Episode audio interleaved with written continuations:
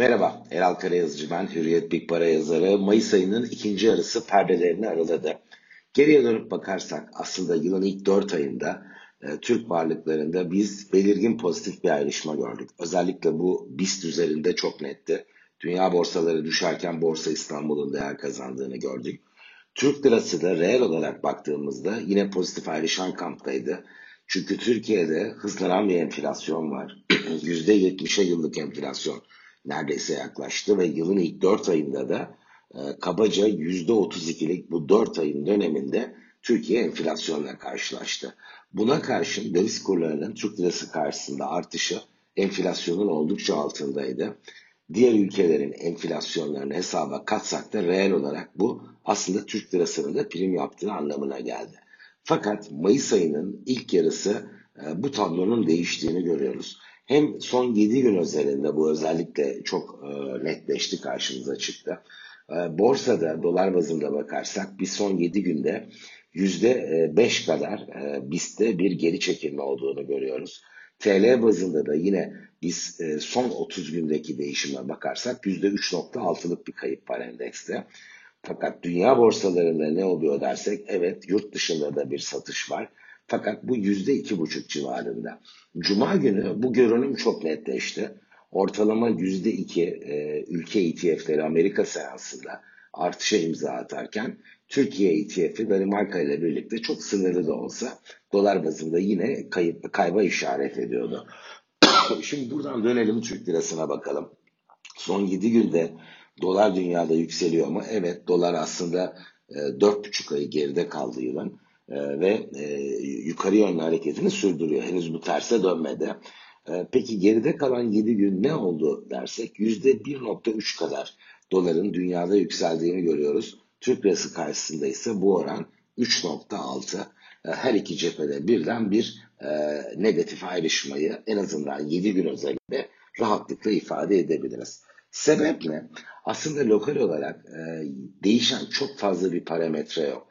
Ee, burada alternatif piyasaların kuvvetli iskontolar içermesi ki Cuma günü kaydedilen yükselişe rağmen e, dünya borsalarındaki kayıp yaklaşık yüzde yirmi. Evet BIST Cuma günü negatif ayrıştı ama buna rağmen sene başından itibaren dolar bazında performansı hala yüzde onda. Bu BIST'in ilk dezavantajı oldu. O iskontoyu kaybetmiş olması 4,5 ayda. Lokal olaraksa birkaç faktörden bahsetmek mümkün. Ee, biri o Nisan ayında özellikle kuvvetli harekette önemli bir gerekçe bankaların 3 aylık e, finansallarının çok güçlü karlara işaret edecek olmasıydı. O beklenti bankalar liderliğinde bir performansa neden olmuştu Nisan ayında. Şimdi bu bilançolar açıklandı. Piyasa nankördür. Tüketilen bir beklenti yani gerçekleşen bir beklenti gündemden düştükten sonra bir boşluğa neden olur. Birincisi bu. İkincisi evet Türkiye'de kurlar yukarıya gidiyor ama enflasyon daha fazla. Şimdi bunu ihracatçı Türk şirketleri adına nasıl bir etken olur diye masaya yatırdığımızda maliyetleri enflasyon kadar artıyor. Fakat TL olarak baktığımızda gelirleri kurun artışı kadar artıyor ve makas aleyhlerine enflasyon yüksek kurdaki artıştan geride bıraktığımız bölümde. Bu ihracat yapan Türk şirketlerinin borsada e, karlılıkları anlamında 2022 yılında bir dezavantaj. E, üçüncü faktörde yine yüksek enflasyonla ilgili hane halkının azalan satın alma gücünün yurt içi pazara çalışan e, şirketlerin karlılıkları adına dezavantaj yaratması.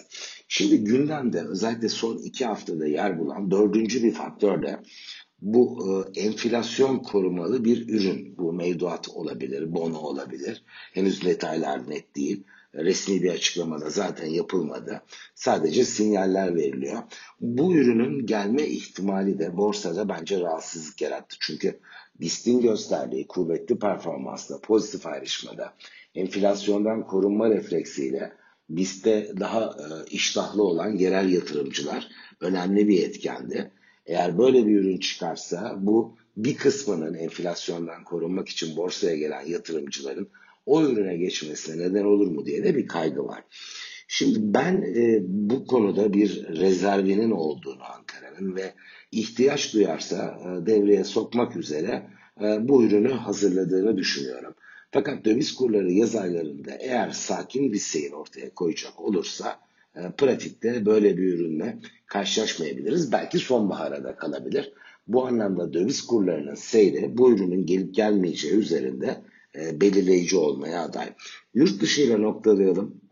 Yurt dışında aslında geçen hafta bir dayanıklılık var ve %20 çok büyük bir kayıp borsa endekslerinde. Ben yılın ikinci arasında e, bir rally yaşanma ihtimalini kuvvetli buluyorum. Bunu Hürriyet Big Para'da e, dün yayınlanan köşe yazım pusulada detaylarıyla, dayanaklarıyla ifade ettim. Türkiye tarafında ise bir süre daha negatif ayrışmanın devam etmesi mümkün. VIST 2419 puanla geçen haftayı tamamladı.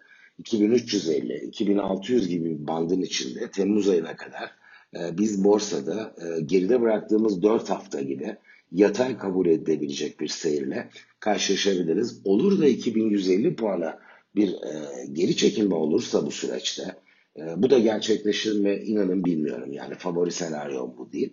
O noktada bence şartlar değişir ve 2150 gibi bir bölge BIST'te yeni yatırımlar adına bence hayli ilgi çekici bir fırsat olarak önümüze gelecektir.